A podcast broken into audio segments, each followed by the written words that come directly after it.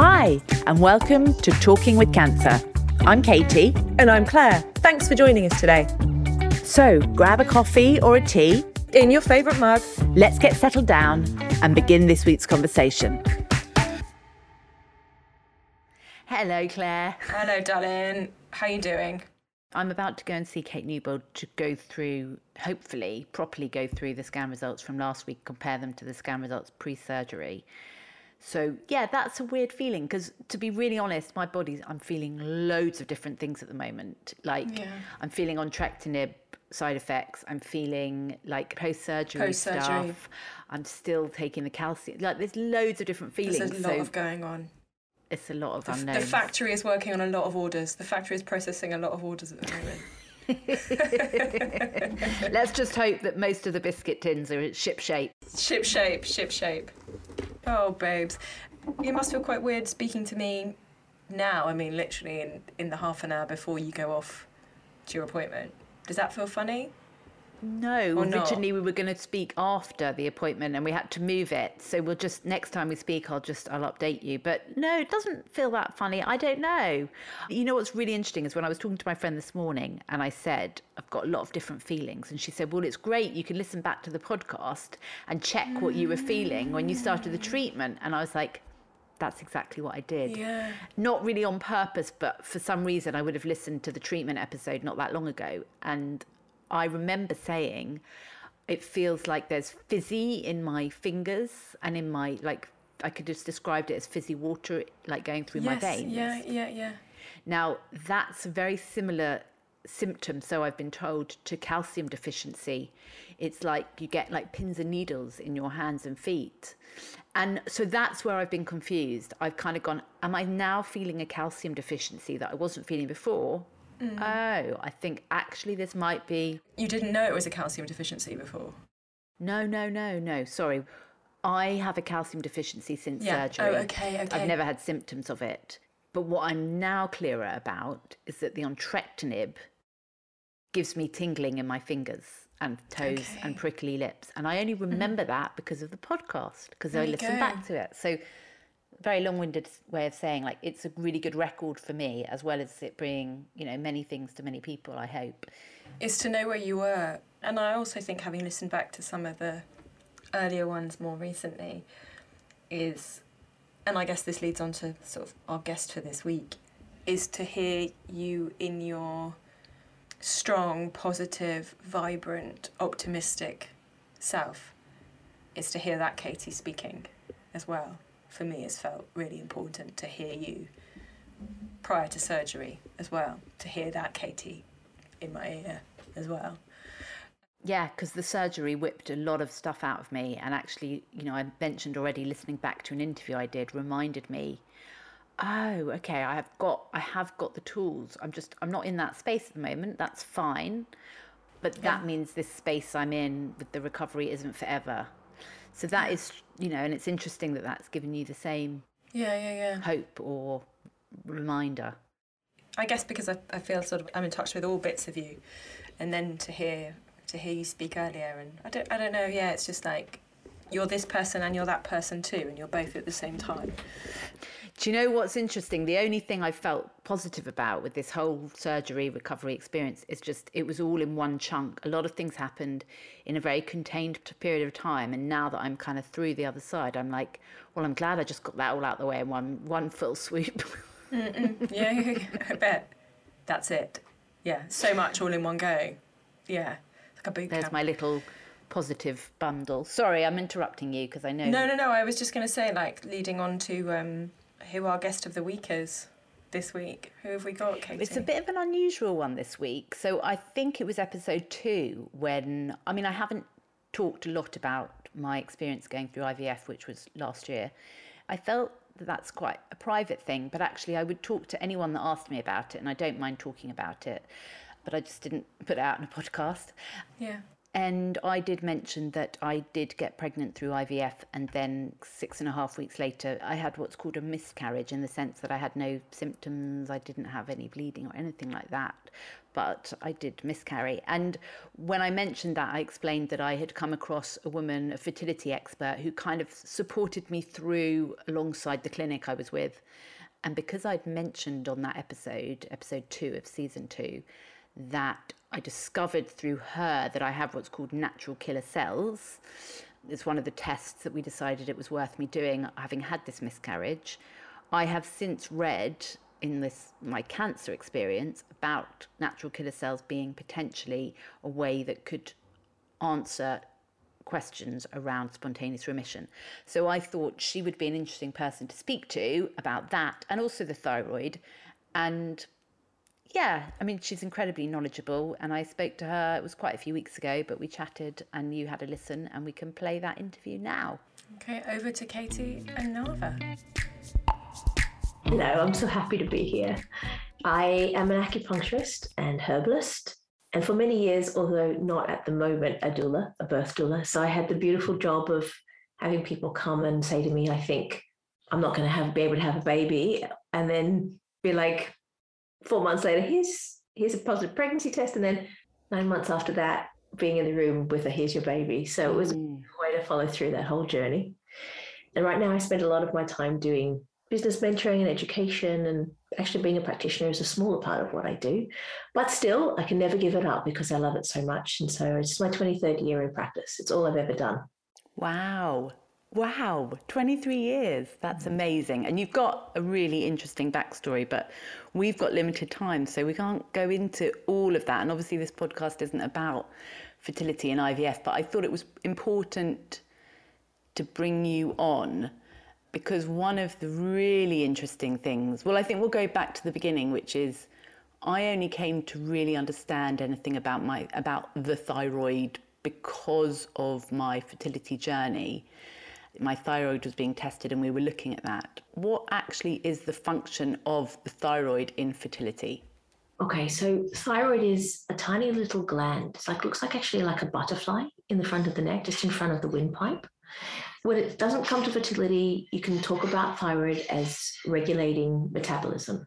It has different components in them to regulate your metabolism. But when it comes to fertility, it's like a master switch in the body. It's so important and it helps to talk to every bit of the other bits of your body as a woman, like your ovaries. And that conversation that happens between all of them is the conversation that needs to happen in order for you to have a really good regular cycle, to feel vital and alive, to have good libido, to have your bowels functioning. You know, a thyroid not working can be associated with such diverse symptoms. It can mean that you could be misdiagnosed with carpal tunnel, for example. Tingling in your hands and, and your um, fingers can be thyroid disorders. It can be stress incontinence. It can be foggy brain. It can be a million things that you'd never know about. And so, whenever we're talking about it from a fertility point of view, it's always my go to. And often, when you go to a GP, they are only measuring some bits of a full thyroid panel. And that's kind of where we were in our journey too, that you'd had some bits of the test done and you'd been like, oh, they're fine now, but they're fine. I don't need to do anything else. I've had them tested. I've been told they're fine. And I don't take that stuff at face value anymore because actually there's hyperthyroidism, which is overactive, hypothyroidism, which is the underactive, and the third bit, which we found with you, which was the autoimmune part of the thyroid, sometimes called Hashimoto's, sometimes called autoimmune thyroiditis. And that happens when the thyroid creates antibodies to itself. And when those antibodies are fully functioning and on the go, they undermine the thyroid's function. But funnily enough, they won't show up unless you test for them specifically. So this wasn't you, but I have had clients in the past who have been tested for something like free T4 and TSH, which are the two markers that are usually checked both perfectly normal, but antibody levels at 8,000 when they should be at the most in some of the testing, no more than 56. So testing everything is so important when it comes to fertility. And then there's the marker of TSH, which is probably, if we're talking about fertility, really important to come back and talk about because the reference range in the UK is quite big. You have to be over five for there to be considered a problem on the NHS with your TSH. But the thing is, when the TSH levels fluctuate up and down, up and down that ratio, doesn't even be out of that ratio, but up and down that ratio, that in itself can be a sign of Hashimoto's or autoimmune thyroiditis. And we know the further the TSH goes above two, the more likely a woman is to have trouble conceiving. And most importantly, in your case, trouble staying pregnant, because we know that high TSH levels and the presence of antibodies are both really big factors for miscarriage. Right. Okay. So I just want to be clear. Well, obviously you're not an oncologist and you don't you don't cover cancer in your work, but from my understanding, having issues with thyroid doesn't mean you're going to get thyroid cancer, and it doesn't definitely lead to thyroid cancer. So, you know, a lot of people can have a thyroid disease and never get a thyroid cancer. So, I, those two things are different. I'm just saying that for the listeners because I wouldn't want people to think that anything that's going on with their thyroid means that they're definitely going to get thyroid cancer. So, that's something that I've sort of come to know. With regards to that, then, thyroid infertility, when you practice with patients, with clients, which I was one of them, what are you trying to do to get those numbers balanced out and healthy?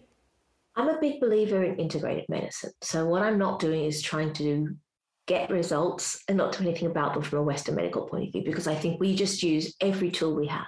So, like I did with you, I did the tests for you because I suspected something was going on. But then the next thing I did was send you back to a medical professional because we had to look at what was going on and make sure everything was clear from that point of view. And for some clients, that means they need to be put on thyroxine. They need to be put on medication to support their thyroid, even if it's just temporary because we're tweaking it to help optimize their fertility. Because a lot of people are perfectly functional in, in the sense of everyday life, they'd never know, but it is undermining their fertility. So it's about optimization for a lot of my clients. So once we've got that under our belts, we have the knowledge of what's happening there. Then from there, we decide what to do. And it might be that we do what we did, which was translate it into Chinese medicine and treat from a Chinese medicine point of view, work to lower the antibodies, work with functional medicine to regulate your hypothalamus, your pituitary. Chinese medicine does that beautifully too. But no matter what language we translate it into and how we treat, we always do what we did, which was come back and we look at the tests again and we make sure they're going in the right direction. Yeah, as well as kind of working with you and also the nutritionist and the acupuncturist that you introduced me to who were trained in your diploma. Well, I know the acupuncturist is, and that's who you work a lot with.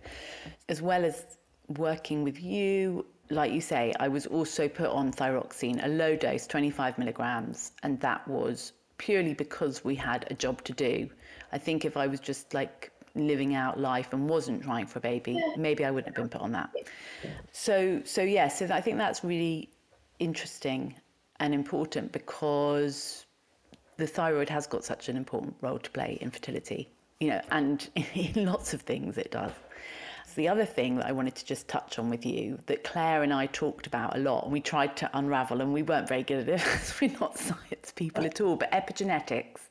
Epigenetics is really interesting. I have the ROS1 gene. And I know the ROS1 gene is in every fetus and newborn, and then it switches off. And something switched my ROS1 gene on. And essentially, that is epigenetics playing out because something in my environment, in my behavior, turned it on. And what that was, we may find out, we may never find out. But in the work that you do, how do you look at epigenetics? What role does that play? Well, as I've got older and I've seen, particularly when it comes to male fertility, which I know we're not talking about today, but such a clear link for me in the health of the person who's going through the fertility journey and then what happens in those subsequent years and the subsequent generations. And there's a wealth of information now that's available about things like endocrine disrupting hormones and the role of the role that they play in male and female fetuses. We know, for example, that perfume people who wear a lot of chemical perfume. That's a huge endocrine disruptor. And there are some studies that show that actually testicular development in babies are interrupted by things like that. So we know that things that you do in your life influence the next generations to come.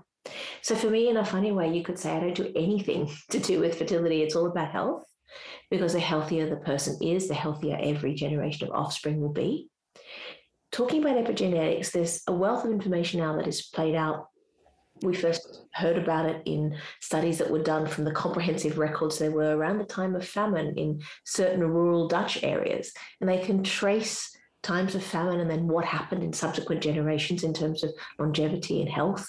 We now see epigenetics that we can trace from an emotional point of view um, when it comes to survivors from the Holocaust, survivors from 9 11.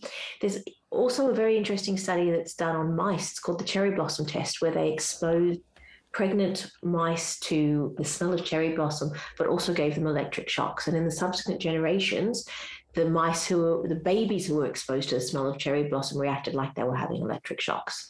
So we know that what happens previously to being pregnant and in utero is influencing all those generations. So really that influence on health before you get pregnant, before you try and get pregnant is so important. And it's also something I talk a lot about whenever I'm doing any education pieces, which is that I always urge people who are undergoing a fertility journey to not wait until they're undergoing it, if possible, to come and see us, because the work we have to do has to happen before you try and get pregnant. In the three or four cycles before you do this, that the huge change is made. So a lot of the time when you're coming to see me, we're kind of like turning back time. And then we're saying, right, I know you've been trying for two years, but now you go, now you press go. Now you're ready, now you try. And when it comes to things like you're talking about with your own health, I once read a quote that went something like genetics doesn't make you turn into the McDonald's drive through, but it might influence your desire to do so.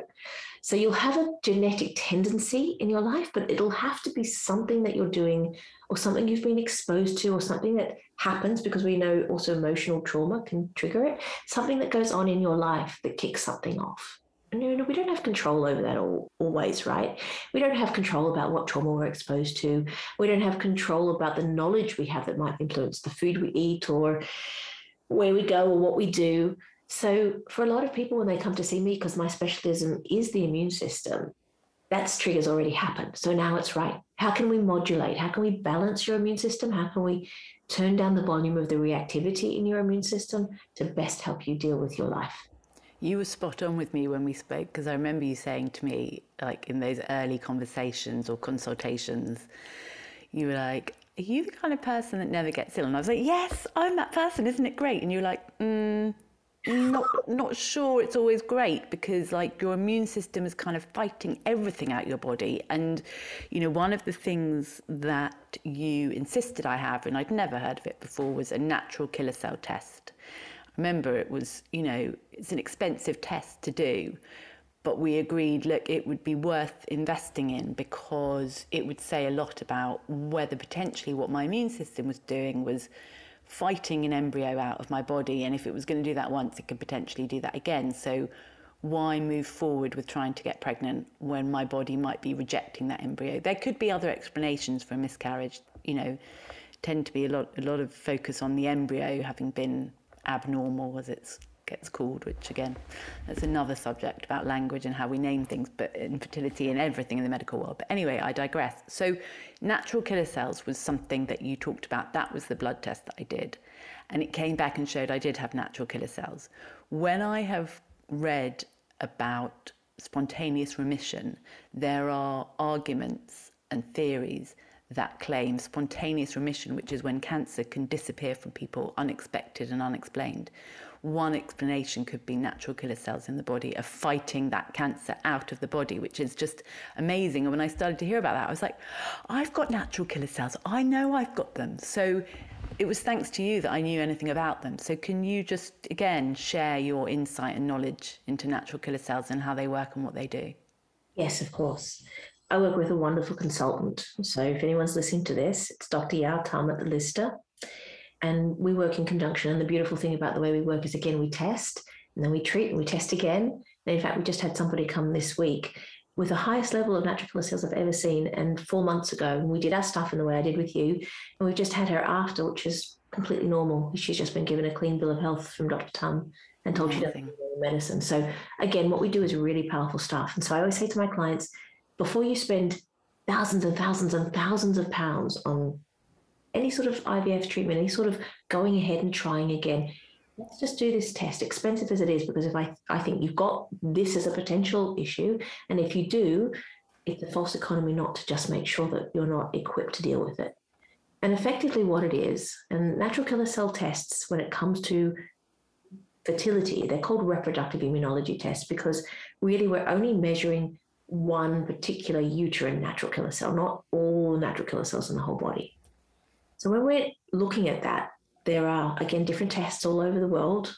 We don't use the most famous original one, which is a University of Chicago testing, because that tests the overall number of natural killer cells, not the activation of them. Those are tested in this amazing new test that we have here in the UK. And what that means is you can have loads and loads of natural killer cells. And you absolutely need to have them in the body because, as you say, those are things that fight. They fight. The body's own cells naturally contain antigens, which are substances which cause the body to produce an immune reaction against itself. And the body has to learn which are dangerous and which are not.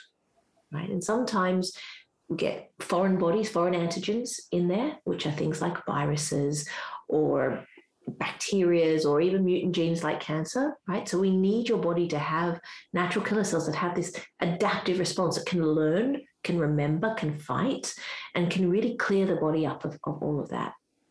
But what happens when it comes to fertility, which is what we're talking about today, is that you have very highly reactive cells in your body and cytokines actually what is what they're called and they're bits of your body that see things coming, but instead of seeing things as self, like an embryo as self, like something that belongs to you, don't fight it. It needs to be there. It sees it as a foreign body and goes to town stops it implanting well, stops implanting it all in some cases. So both unexplained infertility and recurrent miscarriage can both come under the banner of a reproductive immunology problem, as can a whole lot of stuff that happens at the end of pregnancy. So, for example, we can associate things like intrauterine growth retardation, early birth, preeclampsia. Those are all high blood pressure. These are all things that are potentially associated with the uterine natural killer cells being too aggressive and stopping implantation happening really well. So, what we're measuring in those tests to come back in the UK, we're looking at not how many natural killer cells you have, but how many of them are doing the wrong thing. So, you can have 80,000 natural killer cells, and if they're not activated, it doesn't really matter. Or equally, you could have three, but if they're highly activated, then they're a problem. So, we want to see what's going on. And as part of that test, we look at the ratio between those highly active bits of your body, the highly active cytokines, they're called Th1 cells. And we look at their counterpart, because in, in life, in nature, there's always a balance. They're Th2. And the Th2 are the calming ones and the modulating ones. And the Th2 cells are those that are much more pregnant in pregnancy, for, sorry, present in pregnancy, for example. And we just see how those two bits of your immune system are talking to each other and how we, in Chinese medicine terms, can help you modulate that. So we don't want to suppress one or raise another. We want to help you balance the two things together. So, for example, when it comes to Th1 cells, we might see people, for example, who have so when you're dominant in Th1 cells, you might be maybe on the small living in a smaller body, for example.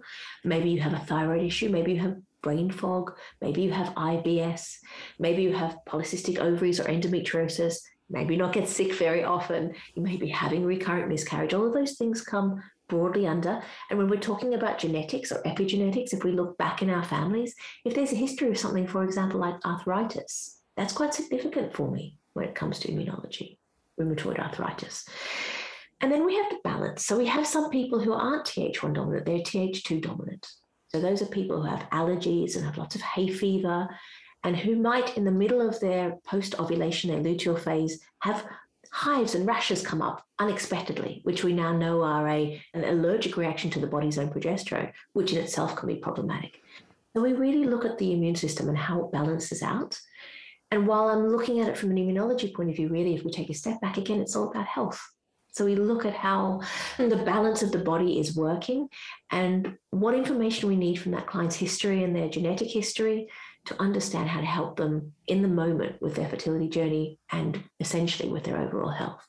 So you really are, as I think you called yourself, a fertility detective. You yes. really are that. You're really trying to understand the whole picture. You're looking for evidence anywhere you can find it. Yes. And then when you treat an individual like me, which I know you do less of now, how are you treating, just to summarize, like how are you treating your patients, your clients?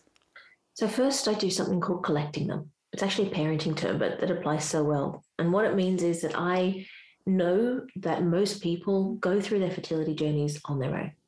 They have to ask for recommendations of who to see. They don't understand that when you go to an IVF clinic, you're there to be treated with IVF. You're not there to find the answer to the question, why? And you're having to figure it out all by yourself. So the way I work and the way I train the people who work with me to work is to collect the client. And what I mean by that is that we want them to be able to hand over every bit of information and then for us to be able to talk to them about it all. So they're really empowered through the giving of that information, empowered to understand, empowered to question, empowered to look at different options.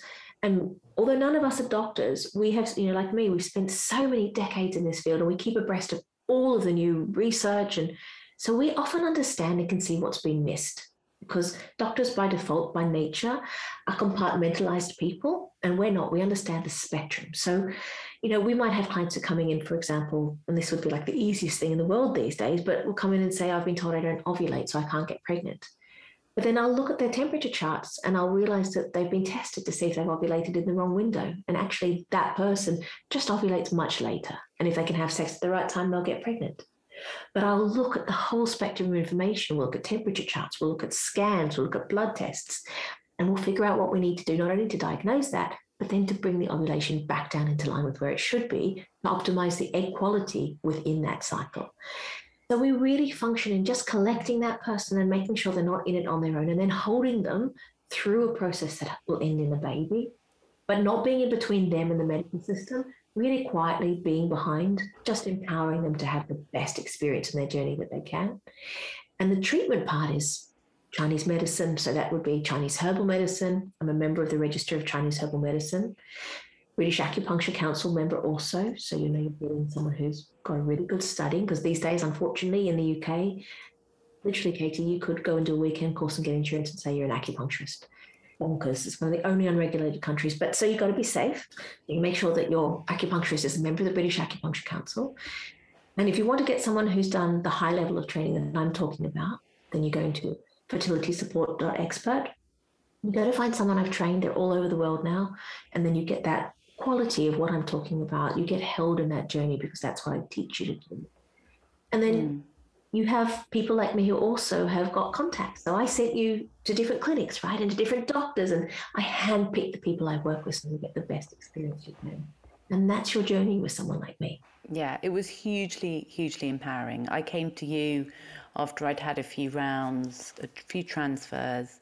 I decided I wanted to change clinics and I needed to really you just came at the perfect time to empower me and to just help me understand don't know what you don't know and i think then you don't know what to ask and what i realized listening back to you is that that definitely has helped me on my cancer journey because i've realized like there's loads of things that I want to understand. I mean, I've talked on the podcast, Dinch is much better at asking questions than me, but I realised like because I work with you, it gave me more confidence to kind of dig a bit deeper. So it was a brilliant experience working with you. But I think what you do, what's amazing is that you're sharing your knowledge and you're training practitioners and you've created this diploma and that's really kind of the network so people can go out and find other yous not exactly like you Naava let's not let's not be silly but they can find other people under your umbrella and I think that's brilliant I think you know it's, it's really really brilliant what you're doing and really successful. So thank you. And thank you for finding the time to talk to me because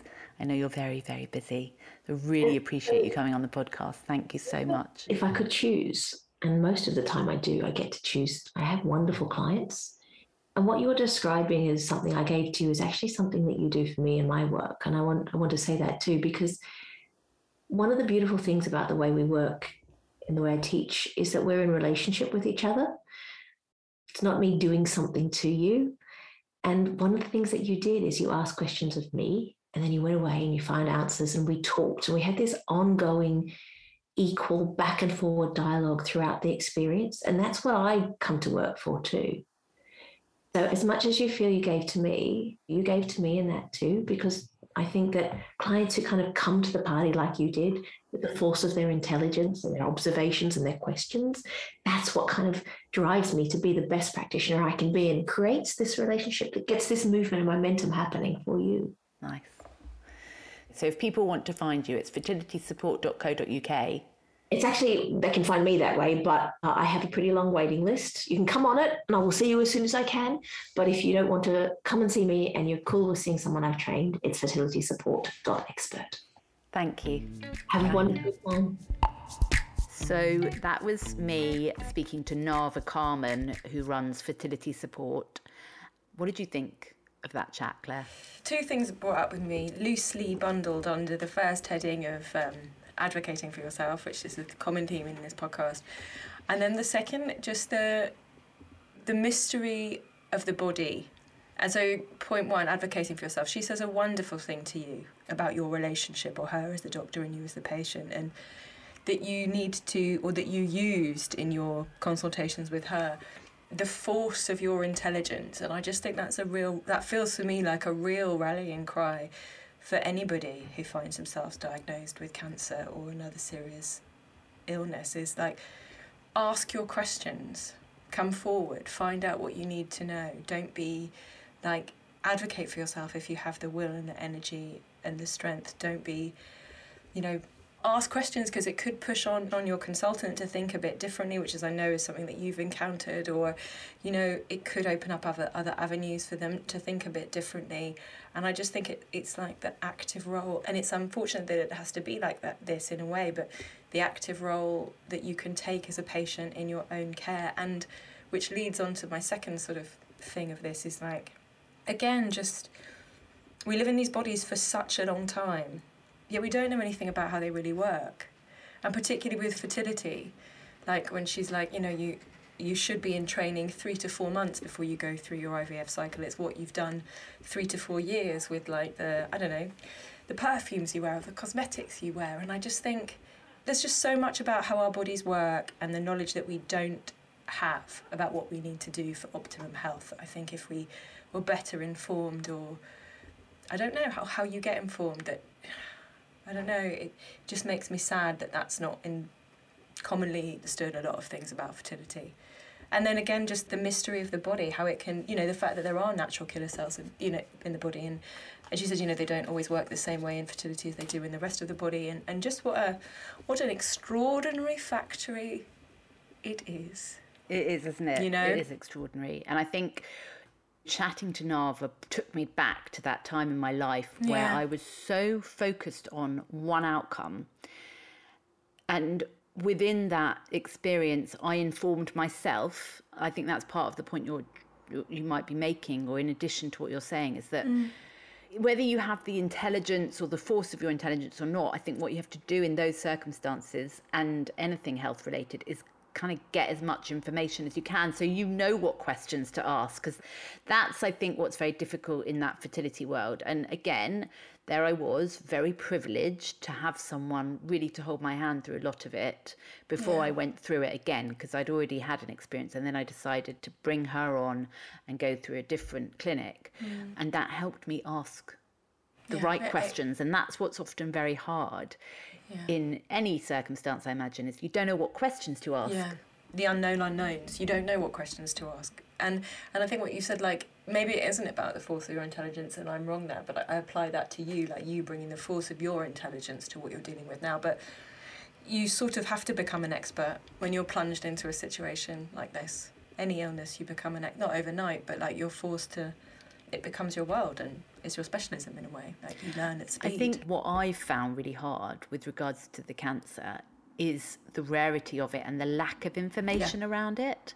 Yeah. And I think that that's, you know, I have been asked, like, what's it like to have a rare cancer? And I've said I don't know any different. But in a mm. way, you know, maybe that's a good thing. I'm not Googling, I'm not finding stuff. There isn't stuff to find.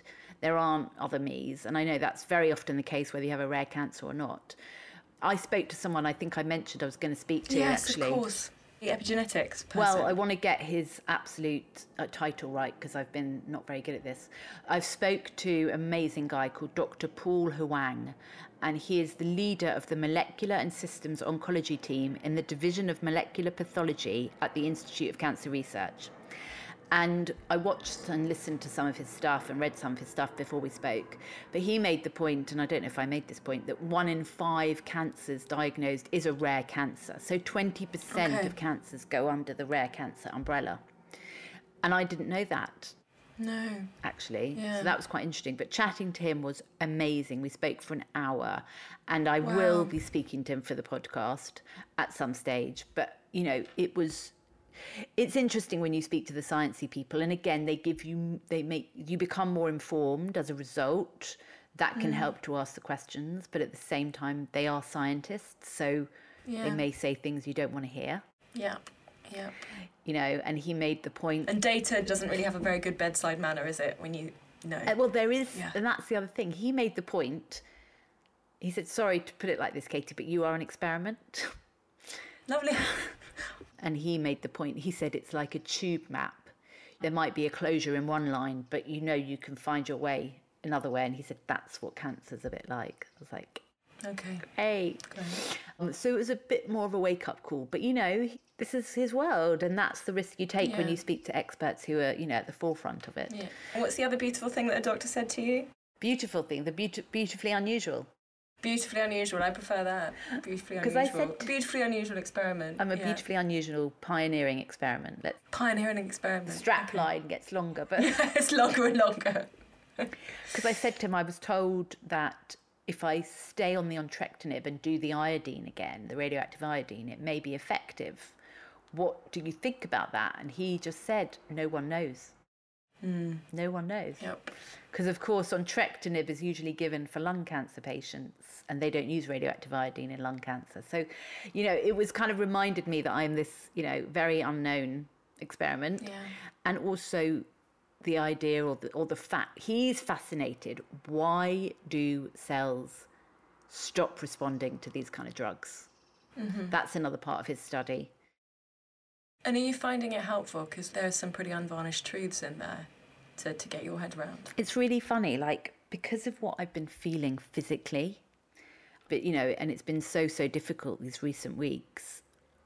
I, this is quite difficult to say, but the realization that this could end up in a way that's quite painful and uncomfortable, and because I've really felt so much physically, Yeah. that's been a very different reality for me to living my life and being mindful and being grateful and accepting that we all die and you know mm-hmm. but actually thinking about how that might happen yeah. it's a very different mindset and that's not Yeah. through speaking to him that's just everything but when i talk to him or when i have those conversations again it comes you know it, everything comes to the forefront Yeah. you know i might go and meet dr newbold now and everything might come to the forefront again or it might be you know good news or that is part of it that's just part of it and those kind of i think those kind of feelings and that reality.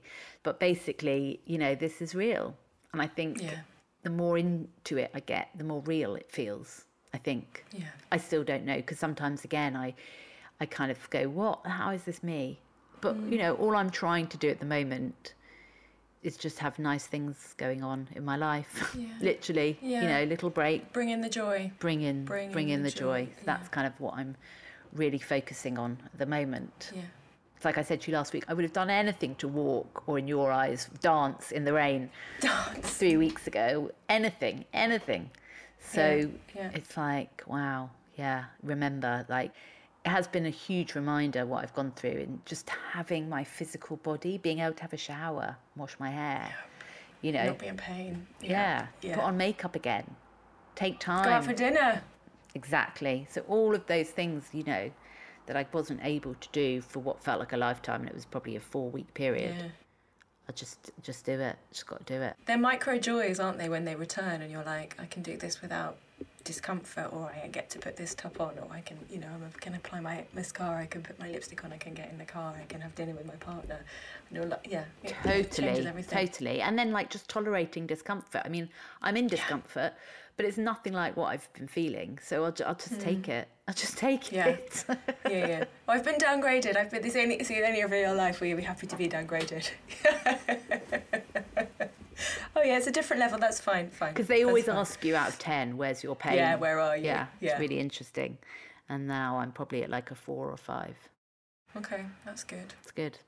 Just observing you just from the other side, how you are approaching this, like I have a, a quite a strong image of you with a diamond and examining this cancer from all angles, like exploring all facets of it, the spiritual dimension of it, the practical day to day dimension of it, the emotional, psychological, the uh, scientific dimension of it.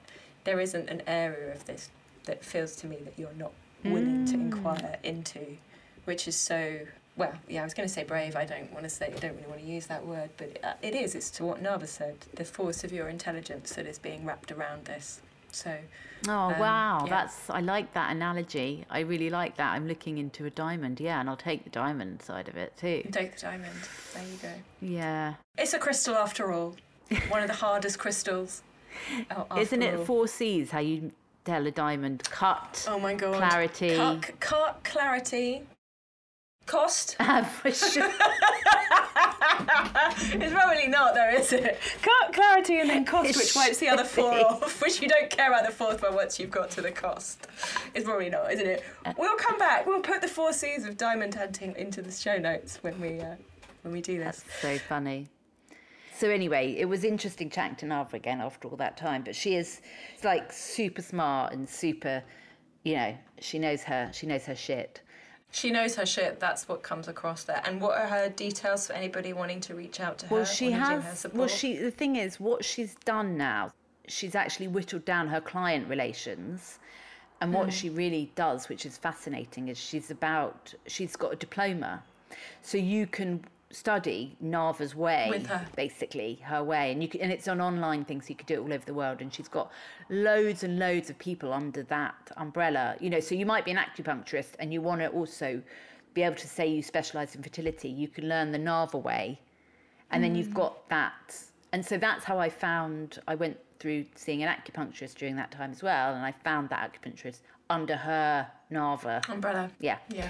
So you can find her under fertilitysupport.org you know but no point going there if you are an individual looking for fertility support it's worth looking at other people under her One of her practitioners. Exactly, that's what I'm trying to say. That's how you can find her. And yeah, it was good to speak to her. And I know it's a bit left field, but hopefully it was interesting to learn about the thyroid's function and, you know, other stuff in, in that chat. Though it's focused on fertility, I think it's applicable to any journey you go on where you have to learn about your body and you. And the things that you don't know at the beginning and the expert that you are at the end. And I also think like the fertility industry is an industry. It does mm-hmm. make a lot of money. And I think Yep. it was interesting what she said. Like the clinics are there to give you IVF. They're not really there to look at the whole picture. So you kind of need to do that for yourself. And I guess that's one of my main takeaways as well. If you are contemplating IVF, get support and help at least three or four months out before you want to do your first round. Because you might not know that about your cycles, that the eggs that you'll harvest are actually produced three or four months earlier. How your body works, like, yeah. So I think there's lots of handy information in there, game changing information in there actually, if you were contemplating treatment yourself. So thank you, Naava and Katie, for bringing that to light. Well Yeah. said, darling. Uh, it's good to see you. You look great. You You're off to do. Thanks. You're off, off on a surfing holiday, but you're not allowed to surf. So I can't surf because I've hurt my back. that's Yep. going to be a very interesting challenge. You know, you're going to have to find other things to do on a surfing holiday. Shut up, surfers. No, I'm joking. Maybe you're just there to observe. Maybe I'm just there to observe. That's it. Just lie, lie down, and um, write some poems Mm-hmm. and rest. There's some empathy happening with your neck because you've sprained your neck in some way, and I feel like you're giving me some kind of love in that. Oh, I don't know why. Maybe that's really self-centered of me. no, no, no, not But at how all, strange that it's your neck that's going to stop Yeah. you from surfing. Yeah, well, it's my neck and the whole of my back. Oh, is it? I'm sort of like I'm like become one of those like really immobile, stiff writers. Just spend too much time on a laptop. But yeah, it's my neck and my back. Okay, well, have a great time. Thank you. Okay, well, have a great time. Okay, it's not a neck sympathy thing then. Fine. No, no, no, it could be. I'm It could, no, but it could. Claire. No, but it could well be. The subconscious is a curious thing. I know you're obviously going to appointments when I speak to you at other times, but I feel particularly sort of on tenterhooks right now, knowing that you're about to go to an appointment. Yeah, it's a bit of a It is a. It's, I'm sorry, it's- I shouldn't say No, that as I shouldn't affect your is. thinking, but I'm, it- I, I feel anxious for I feel it anxious is for because you. it's that moment when you walk in and it's like, can I read her? You know what I mean? Or do we just get straight to it? Is she going? You know, th- there is a lot of that, and it does cause anxiety going in for those scan results. Especially as I've really made a point of saying beforehand, I really want some clarity in this appointment. Yeah. Dinch will meet me there. I've got to have bloods beforehand. Okay, few, okay, few, Yeah. few, few. I'm glad Dinch is there. Yeah. Our celebrity from last week. Wasn't he Oh. amazing? Yes. It wasn't last week. It was episode three. Yeah, and this Oh, is yeah, episode sorry. eight. Feels Sorry, like last week. my- We've got a funny time brain. thing. No, I know, I think brain. Dinch was amazing in that. Yeah, I found it so moving. And I love talking to him, how rich his language is, how his wonderful turns of phrase. But also, I think that that episode will help so many people who are partners of people with cancer. I hope so. You know, yeah. Yeah. Thank you, Dinch. Thank you, Dinch. All right, okay, have a great right, trip. That's it. I will do. And um, I love you. Love you, doll. Thank you. Thanks for listening to this week's Talking with Cancer. Feel free to share the show or give us a review on Apple's podcast, Spotify, or Google. It could help other people find out about us and might help someone you don't know who's got questions about cancer. Please get in touch. We'd love to hear from you. Either via our Instagram, which is talking underscore with cancer, or you can email us hello at talkingwithcancer.com. See you next time. Bye.